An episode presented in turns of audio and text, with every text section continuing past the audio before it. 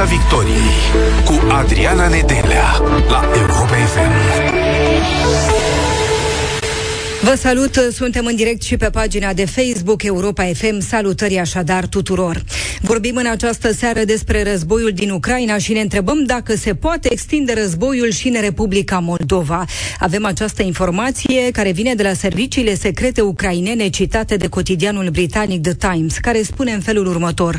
Rusia ar fi decis să atace și Republica Moldova în viitorul apropiat. Dacă ar controla Moldova, Ucraina ar fi un obiectiv mai ușor de cucerit, le-ar fi mai ușor rușilor să atace Odessa din sudul Ucrainei și în felul acesta ar tăia și accesul Ucrainei la Marea Neagră. Se poate extinde războiul? Reacția Occidentului este potrivită în actualul context? E de ajuns să venim cu sancțiuni sau e nevoie de mai mult? Știu eu, poate pe calea dialogului? Putea fi prevenit războiul acesta și cât de mare este teama de Rusia în România? Ce doare? Ce vă doare pe voi la peste două luni de război? Sau am devenit cumva imuni la informațiile care vin din Ucraina, la imaginile care vin de acolo? Vă așteptăm în direct în această seară în Piața Victoriei 0372069599 este numărul de telefon pe care îl puteți apela pentru a intra în direct cu noi. Dacă aveți nelămuriri, dacă aveți întrebări, în studioul Europa FM este doamna Ruxandra Ivan, conferențiar universitar, Facultatea de Științe Politice, Universitatea București. Doamna Ivan, bună seara, mulțumim tare mult pentru că ați acceptat invitația Europa FM. Bună seara! Ce se întâmplă? Vin aceste informații citate de cotidianul britanic The Times, firește că ne gândeam și noi la această variantă, dar de data asta parcă ne dă fiori informația. Cum priviți ce se întâmplă?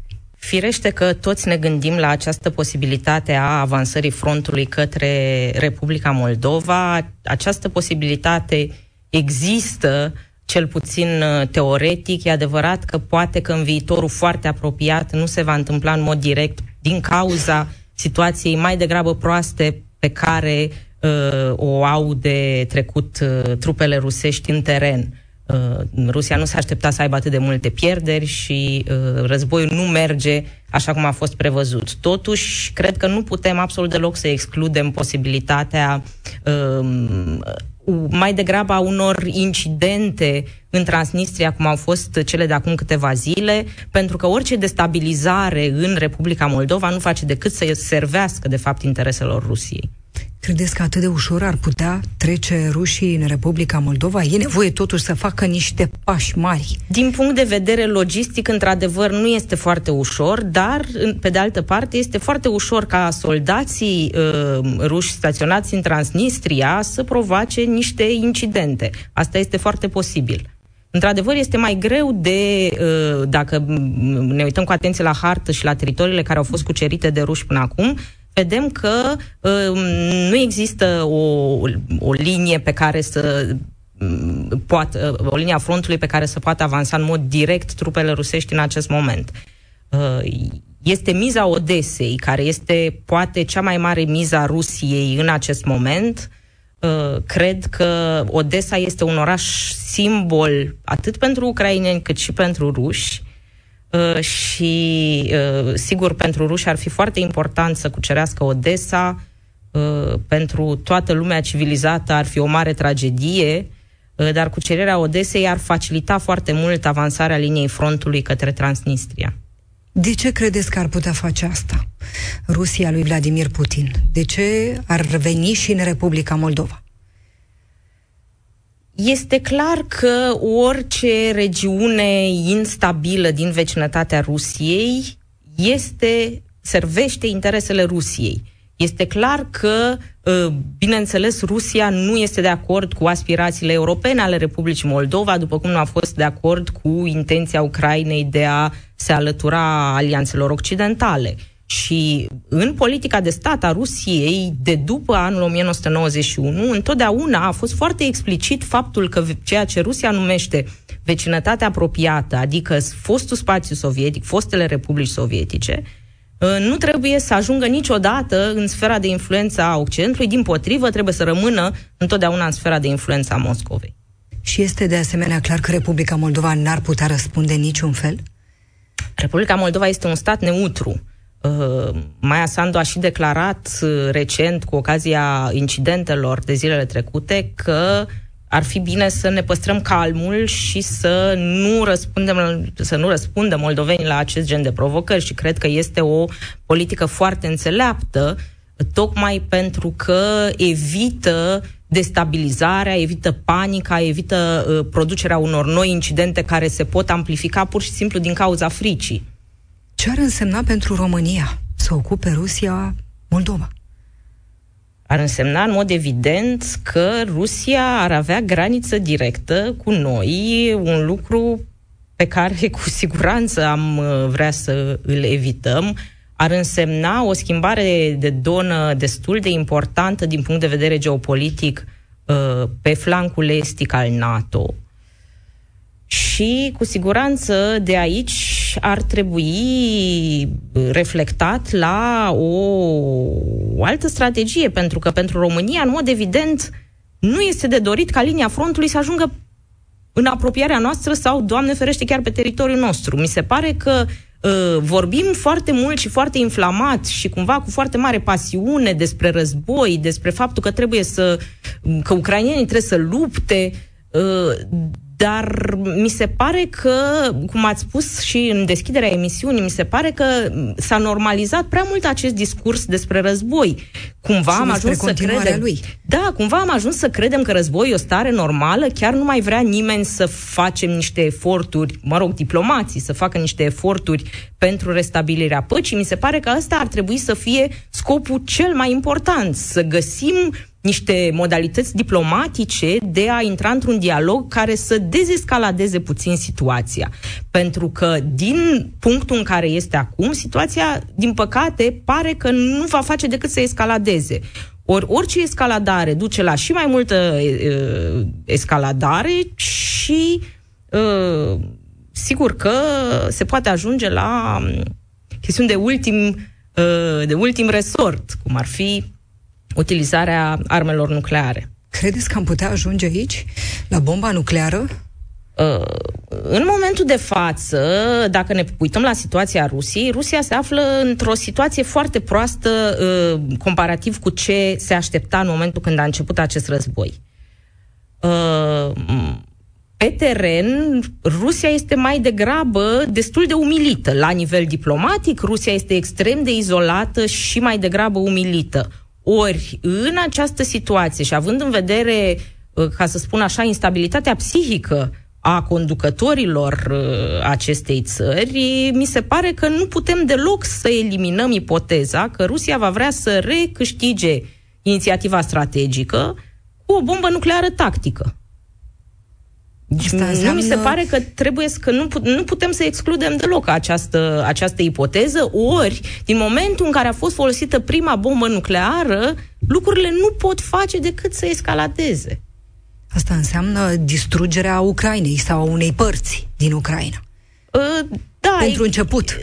Există în acest moment uh, bombe nucleare de mai mică anvergură, să spunem așa, dar să ne gândim puțin cât de uh, imposibil de acceptat. Din 1945 încoace, când au fost folosite bombele nucleare până acum, uh, lumii întregi se părea această posibilitate absolut de neacceptat și uh, cumva că ea nu trebuie să fie luată în calcul sub nicio formă. Ori deja în discursul lui Lavrov, dacă nu mă înșel, a apărut ideea că, vedeți, că noi avem și arme nucleare. Și mi se pare că Rusia, decât să sufere o umilință, uh, mai degrabă ar fi dispusă să recurgă la acest uh, mijloc. Și deocamdată vedem că armata Rusiei nu stă deloc bine pe teren. Asta ar trebui să ne îngrijoreze. Adică balanța nu înclină în favoarea Rusiei. Într-adevăr, într-adevăr. Și tocmai în acest context în care Uh, balanța pare să încline mai degrabă în favoarea Ucrainei, mi se pare că este un context favorabil pentru negocieri, pentru dialog. Nu știu, negocieri poate e mult spus, dar pentru un dialog care să uh, vadă măcar direcțiile în care s-ar putea sta de vorbă, despre ce stăm de vorbă, despre niște coridoare de evacuat civili, uh, despre mm, statutul uh, internațional al Ucrainei, despre regiunile rusofone. Cumva ar trebui să existe, cred, un uh, plan al Occidentului, să spunem, dacă putem să folosim acest termen care adună mai multe state destul de diferite în cele din urmă, dar cred că ar trebui să existe uh, acest dialog. Calea dialogului pare oprită în momentul acesta de, nici nu știu cum să o numesc, calea armelor. De ce? Cicero spunea foarte frumos, atunci când armele vorbesc, legile tac. Și Asta ar trebui să ne dea foarte mult de gândit, pentru că, uh, iată, crimele de război care au avut loc în Ucraina, ele s-ar putea repeta în toate locurile în care va avansa războiul. Uh, cumva, starea de război suspendă funcționarea normală a oricărei societăți. Ori prioritatea numărul unu, prioritatea zero a oricărui lider politic ar trebui să fie să nu mai moară civili, să nu se mai întâmple masacre și să găsească o cale să dezamorseze tensiunile existente. Da, nu auzim foarte des, cel puțin în ultima perioadă, cuvântul acesta, dialog, comunicare. Pare că a încetat. Într-adevăr, mi se pare că în ultima vreme discuția este mai degrabă în sensul escaladării și anume Uh, există această uh, presiune, să spunem, din partea unei părți vocale a opiniei publice de uh, trimitere de arme în Ucraina. Este foarte interesant, pe de altă parte, că există o serie întreagă, vă pot enumera cel puțin 10 nume, de profesori la Harvard, la Yale, la Universitatea din Londra, profesori de relații internaționale, profesori de economie, sociologi, care au atras atenția că cea mai bună cale de urmat este un efort de dezescaladare. Pentru că ce se întâmplă? Orice armă produsă și orice armă livrată în Ucraina, la un moment dat va face niște victime. Noi, noi, liderii politici, decidenții, trebuie să aibă în permanență în minte faptul că orice prelungire a acestui război înseamnă mai mulți morți. Mie mi se pare foarte bizar că uh, ideea aceasta că avem război s-a normalizat. Uh, care este valoarea unei vieți omenești? Pare deja că imaginile pe care le avem, nu știu dacă ne mai afectează vreun fel. Am devenit imuni. Sau uh, nu se întâmplă la noi, nu ne pasă. Din păcate, sunt convinsă Dar că veni aproape. Sunt convinsă că cu cât uh, o țară este mai îndepărtată de zona de conflict, cu atât uh, liniștea, ca să spunem așa, este mai mare. Adică, într-un fel, se văd lucrurile din uh, România și din Uniunea Europeană și se, ele se văd puțin altfel, totuși, din Statele Unite din acest punct de vedere. Adică proximitatea în raport cu zona de conflict este, în mod evident, mai mare la noi. Uh, pe de altă parte, ca în orice război, cumva întotdeauna uh, cei marginalizați, cei săraci, cei fără mijloace, au cei, cel mai mult de suferit. Să ne amintim că uh, cumva au fost, au fost câteva știri la începutul războiului despre magnați ucraineni care au părăsit imediat țara. Nu? Dar sunt foarte mulți oameni care nu au avut această posibilitate. Întotdeauna din războaie câștigă vânzătorii de arme și pierd cei care nu au posibilități deloc. Ar putea reveni? Credeți că sunt șanse să revină la dialog? Sau în momentul acesta riscul de escaladare, pentru că vorbeam de bomba nucleară mai devreme, este major? În momentul acesta nu este major, pentru că războiul cred că este într-o, într-o perioadă de platou, să spunem așa. Uh, este foarte important ce se va întâmpla de 9 mai. 9 mai e o zi cu o încărcătură simbolică enormă pentru Rusia și uh, în fiecare zi de 9 mai, din, da. de când este Putin la putere, au existat mari celebrări ale încheierii celui de-al doilea război mondial și pentru în mentalitatea rusă e o zi foarte importantă și toată lumea, de fapt, așteaptă declarațiile uh, oficialilor ruși cu această ocazie. Unii spun că ar putea fi o escaladare importantă, alții spun că ar putea anunța niște victorii pe care nu le-au obținut de fapt, uh, dar cred că vom vedea puțin mai clar lucrurile după data de 9 mai.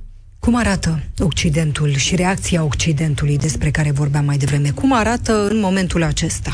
Da. Că NATO spune în continuu, Occidentul este mai unit ca niciodată. Nici nu spera Rusia să ne unească într-o asemenea măsură.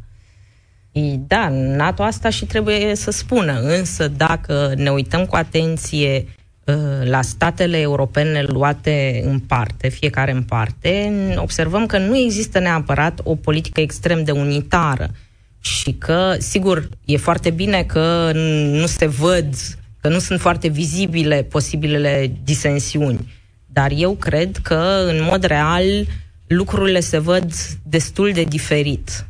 Uh, sunt unele țări care au trimis armament Ucrainei, sunt alte țări care nu au trimis. Uh, în Germania, după cum știm, în urma da. multor presiuni s-a luat decizia de trimitere până la urmă. Dar sunt altele care, cu siguranță, vor refuza, cum refuză Ungaria, până și trecerea oricăror convoaie cu echipament militar pe teritoriul lor. Deci eu nu cred că există o uh, convergență uh, de poziție uh, și asta mai ales în ceea ce privește problema energiei unde avem țări care sunt dependente în proporție de 90% de gazul rusesc și avem alte țări care sunt dependente într-o proporție mult mai mică. Nu vedeți un consens în momentul acesta cât privește izolarea Rusiei?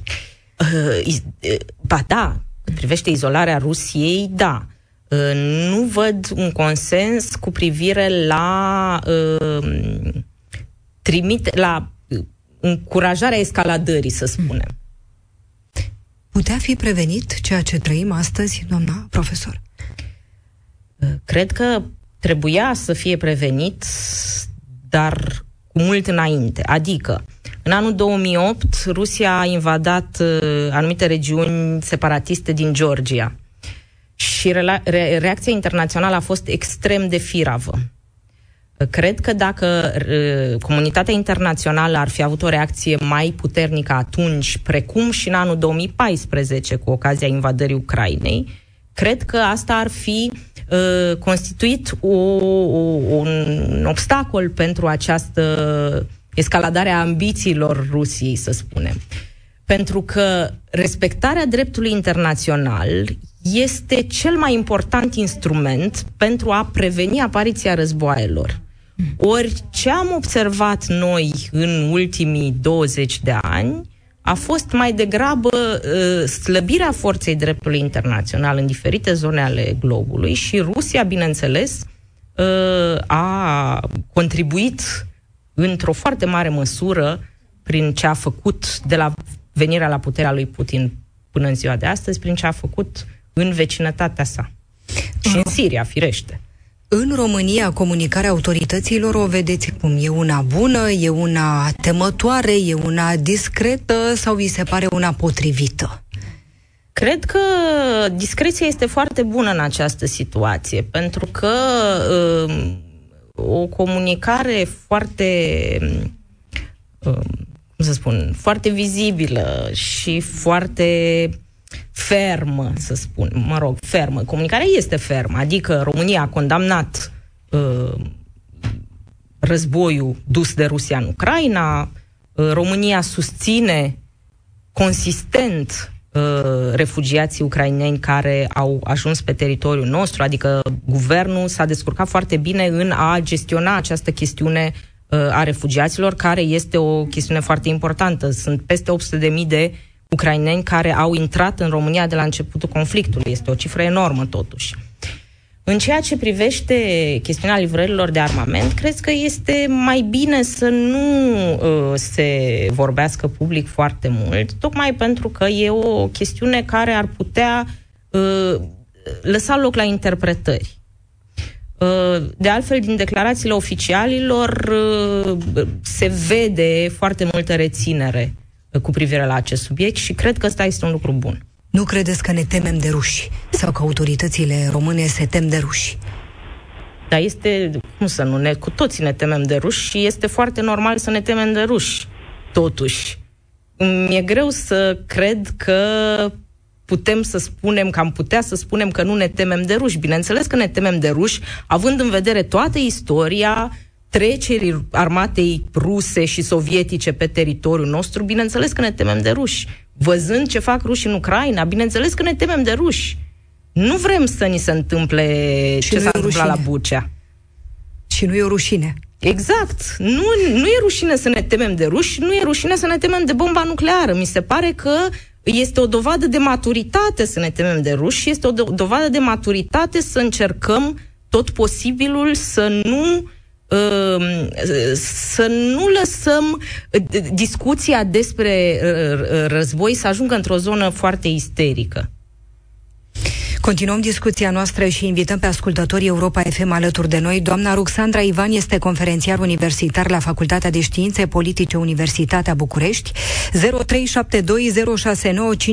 este numărul de telefon pe care îl puteți apela pentru a intra în direct cu noi. Dacă aveți întrebări sau nelămuriri, ni se alătură George în aceste momente. Te salutăm, George! Să rămână și, să rămână și invitația noastră și tot ambient. Uh, Scutariu George din Buzău, satul Colțeni.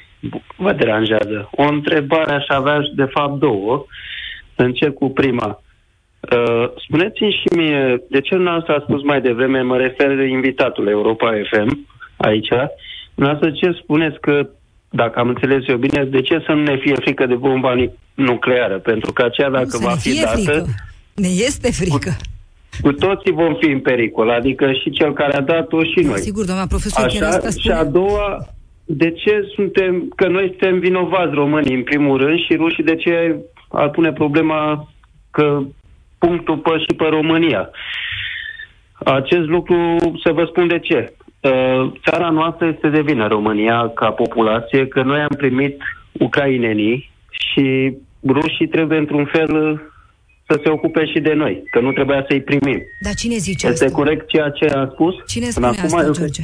Nu, nu, nu. Eu n-am spus absolut deloc așa ceva. Din potrivă. Eu am nu, spus... nu, nu. Zic că Zic este vina noastră că am primit Asta ar fi percepția. Ucraineni. Asta ar fi uh, părerea rușilor despre România. Da, și de aceea vor să atace și mm. țara noastră, inclusiv da, Republica Moldova. Ucrainenii pe care i-am primit noi sunt civili, ei sunt niște oameni. Noi avem datoria morală, oricine, orice om are datoria morală să ofere adăpost. Este și de ce picăm noi în pericol. De ce suntem de ce noi în pericol? Noi cetățenii în pericol. Eu cred că toată lumea e în pericol, George, iartă-mă. Asta, asta cred și eu, mi se pare că... Noi pericol... vorbeam despre Republica Moldova, dacă este în pericol iminent în momentul acesta. Este. Într-adevăr. Că tocmai ce s-a anunțat și în presă să părăsească țara. Ce am auzit în presa asta. Mulțumim tare mult, George. Mulțumim foarte mult pentru că ai fost în direct cu noi. Nu se pune problema sau nu s-a pus problema până acum să spunem România riscă să fie cumva în vreun fel atacată de Rusia pentru că primește cetățeni ucraineni. Nu, niciun Nici caz, vorbă de așa chiar, ceva. Din potrivă, uh, Rusia este foarte condamnabilă din punct de vedere al dreptului umanitar internațional pentru faptul că a tras în civile, adică Mm, cumva cred că nimeni nu contestă faptul că Rusia a comis crime de război în Ucraina și uh, faptul că toate țările europene, mai țineți minte în anul 2015 cât de, reti- cât de reticente au fost țările europene la valul de refugiați dinspre Siria? Da. Ei bine, această reticență nu mai există absolut deloc. Și cred că este un lucru bun. Cred că toate țările europene, ca să se ridice la înălțimea valorilor pe care le susțin, trebuie, bineînțeles, să primească refugiați ucraineni. 0372069599 este numărul de telefon. Ne puteți suna pentru a fi alături de noi. Ni se alătură în aceste momente Radu. Te salutăm, Radu. Să rămâine, bine v-am găsit.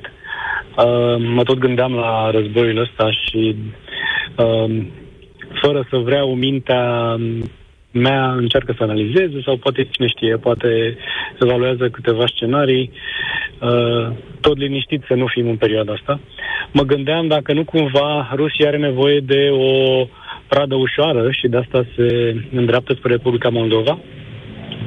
Mă gândeam că odată cu înarmarea foarte puternică a Poloniei și situația problematică a României, nu cumva și noi să devenim o pradă destul de ușoară, mai cu seamă că noi am comandat foarte multe arme pe la americani și nu ne-au venit nici 10%, 12% din ele. Uh, nu mai producem uh, tancuri, nu mai producem um, muniție, nici măcar praf de pușcă nu avem. Nu ce cumva suntem și noi o stradă destul de ușoară în zona asta, înconjurați de bulgari destul de prietenoși, de sârbi deschiși, orientați către ruși. Ce credeți, doamna Ivan? Da, în momentul de față, în Bulgaria e la guvernare o alianță care nu agrează Rusia. Motiv, mă rog, ăsta este și unul din motivele pentru care uh, zilele trecute Rusia a oprit livrările de gaze chiar către Bulgaria. Într-adevăr, a existat o perioadă a unor relații mai calde între uh, Rusia și Bulgaria, dar în momentul, ăsta de, în momentul de față nu cred că este cazul. Uh, România totuși este NATO, Bulgaria este NATO, țările baltice, uh, cumva pericolul cred că este mai mic pentru statele membre NATO, pentru că este foarte clar că în momentul în care uh, are loc orice uh, depășire a Rusiei uh, de către Rusia a frontierei NATO, uh, cred că uh, va avea loc o intervenție foarte hotărâtă a NATO. Uh, de asemenea, uh, faptul că mm, nu avem neapărat echipamente de război de ultimă generație, avem însă baze uh, americane și baze NATO pe teritoriul României și aerian există o protecție din partea NATO. Știți că este o aplicație pe care putem vedea Uh, zboruri de avioane NATO uh, pe deasupra României, pe deasupra Poloniei. Sunt convinsă că zona este foarte atent supravegheată și sunt convinsă de asemenea că există și intelligence cu privire la intențiile uh, Federației Ruse, așa cum NATO a știut cu câtva timp înainte de invazia Ucrainei că acest lucru avea să se întâmple. Continuăm discuția noastră, ni se alătură în legătură telefonică directă Mitrică. Te salutăm, mulțumim foarte mult pentru că ești cu noi. Hristos a înviat. Vă ascultăm, adevărat am înviat. Doamna, doamna conferențiar, spuneți care e părerea dumneavoastră Există vreo legătură între semnarea tratatului de la 4 februarie între China și Rusia și începutul războiului din 24 februarie, deci peste 20 de zile? S-a produs acest război exact sub umbrela acelui tratat sau doar întâmplător? Vă rog să, să ne spuneți treaba asta.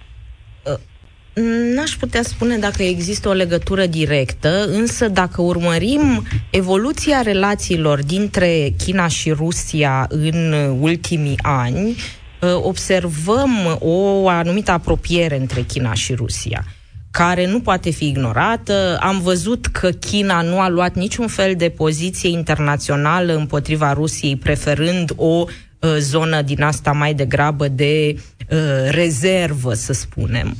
Uh, și sigur că Chinei îi convine foarte mult un, uh, o confruntare între Statele Unite și Rusia, pentru că China însăși uh, are niște probleme de rezolvat cu Statele Unite și atunci orice slăbire a Statelor Unite prin atragerea într-un conflict cu Federația Rusă este în avantajul Chinei. Și cred că asemeni Chinei uh, sunt mai multe puteri regionale care se află într-o expectativă uh, cu privire la acest război și care au de profitat de pe urma războiului. Pentru că dacă ne uităm la ce rezultate uh, practice și ce rezultate economice a avut până acum acest război.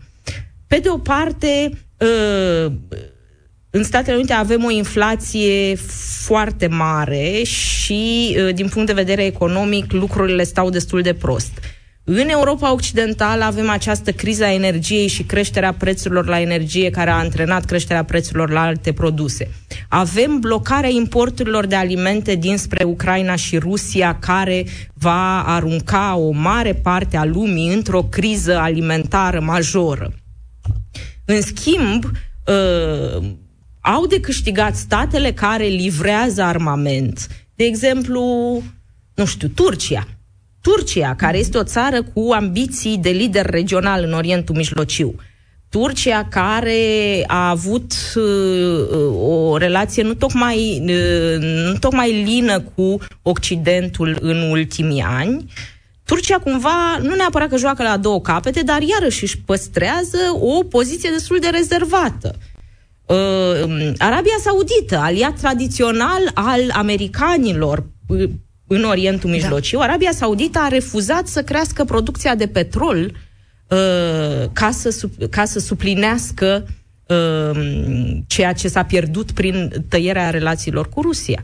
Și atunci cumva stăm și ne întrebăm cine are de fapt cel mai mult de câștigat și cine are de pierdut în acest război. În mod evident, cei care sunt implicați direct și cei Europa Occidentală are mult de pierdut.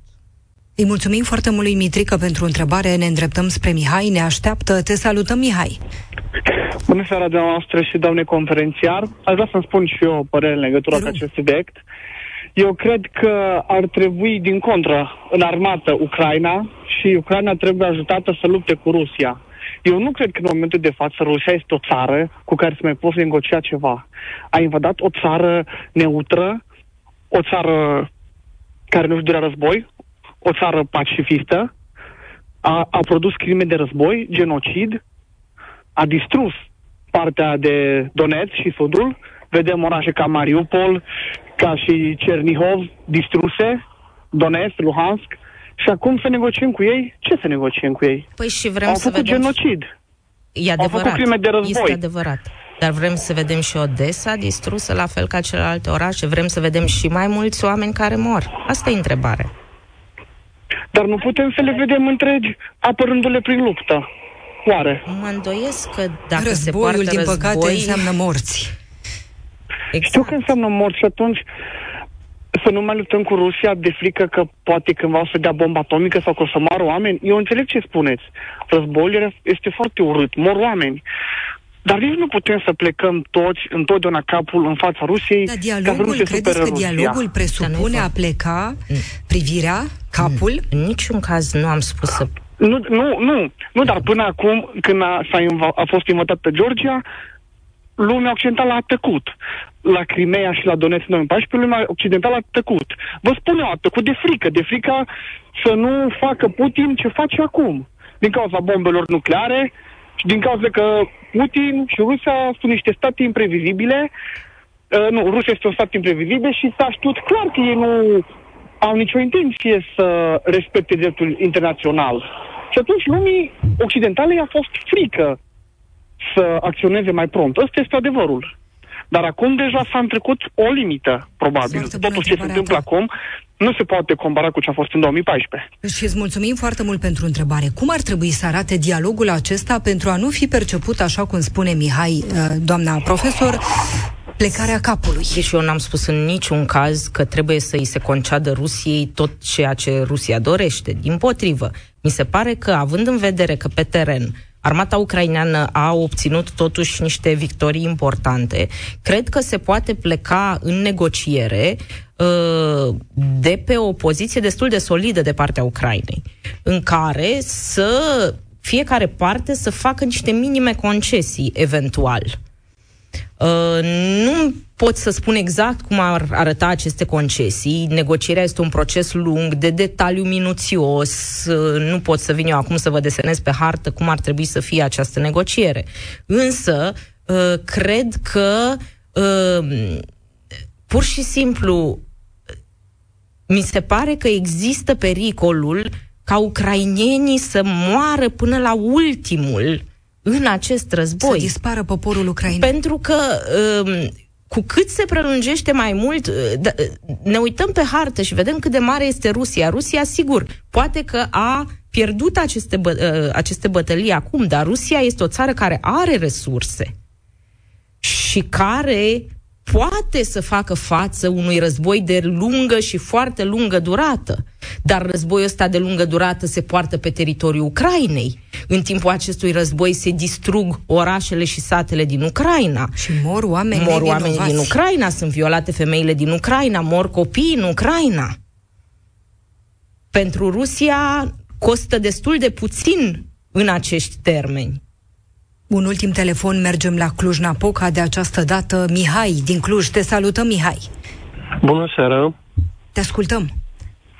Aș avea o curiozitate pe care am citit-o în presă, într-un articol, considerați că în cazul unei, unei escaladări a conflictului, în cazul în care NATO ar fi direct implicată, ar exista riscul ca unele țări importante din, din bloc să părăsească NATO? Mulțumim tare mult, Mihai. Îți mulțumim pentru întrebare. Există pericolul nu cred, acesta? Nu cred asta, din potrivă. Cred că există discuții foarte... Am, am citit că există discuții foarte serioase în Suedia și Finlanda cu privire la aderarea la NATO. Deci, cumva, NATO în momentul ăsta este mai degrabă privit ca o umbrelă de securitate foarte serioasă, pentru că, în mod real, este în felul ăsta. Nu văd, poate că ar fi interesant dacă ascultătorul nostru mai este pe fir să ne spună ce anume țări crede că uh, ar putea să părăsească NATO, dar momentan nu cred că acest lucru se... În viitorul apropiat, nu cred. Care e pericolul, doamna profesor? Care este pericolul? Calea dialogului nu pare să fie preferata liderilor lumii. Comunicarea nu pare să fie punctul lor forte. Și atunci, care este pericolul? Ucraina este în armată. Da, pericolul... Există un concept uh, în filozofia postcolonială uh, care se numește necropolitica. Cumva, ideea aceasta că viețile umane valorează foarte puțin. Ăsta este cel mai mare pericol. Să credem că că există valori mai importante decât viața oamenilor și a copiilor care mor în acest război. Și mi se pare că este de datorii, prima datorie a oricărui decident politic este să, uh, să nu mai moară copii. Cumva. Și pericolul este să ne obișnuim cu ideea că avem război, să ne obișnuim cu uh, această stare de suspendare a legii.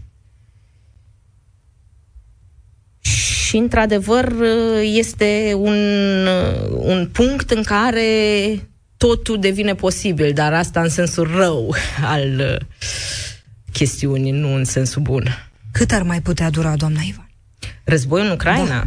Este în funcție de câți bani vor fi băgați în acest război, firește. Uh, printre altele. Uh, mă tem că va dura mult. Uh, și consecințele sale, cred că uh, mai ales la nivel de opinie publică, nu la nivelul decidenților care probabil au o idee mai clară, dar cred că la nivel de opinie publică noi nu realizăm absolut deloc despre consecințele pe termen mediu și lung și uh, uh, asta, criza alimentară, cred că va fi prima care ne va lovi. Vă mai așteptăm la Europa FM. Mulțumim Mulțumesc. foarte mult. Mulțumim foarte mult pentru prezență. A fost doamna Ruxandra Ivan, conferențiar universitar, Facultatea de Științe Politice, Universitatea București. Vă mulțumim foarte mult și vouă pentru că ne-ați ascultat la radio sau ne-ați văzut în studioul Europa FM pe pagina de Facebook, ce ne aparține. De asemenea, le mulțumim ascultătorilor care au intrat cu noi. Ne revedem săptămâna viitoare. Urmează știrile. Rămâneți pe Europa FM. Piața Victoriei cu Adriana Nedelea la Europa FM.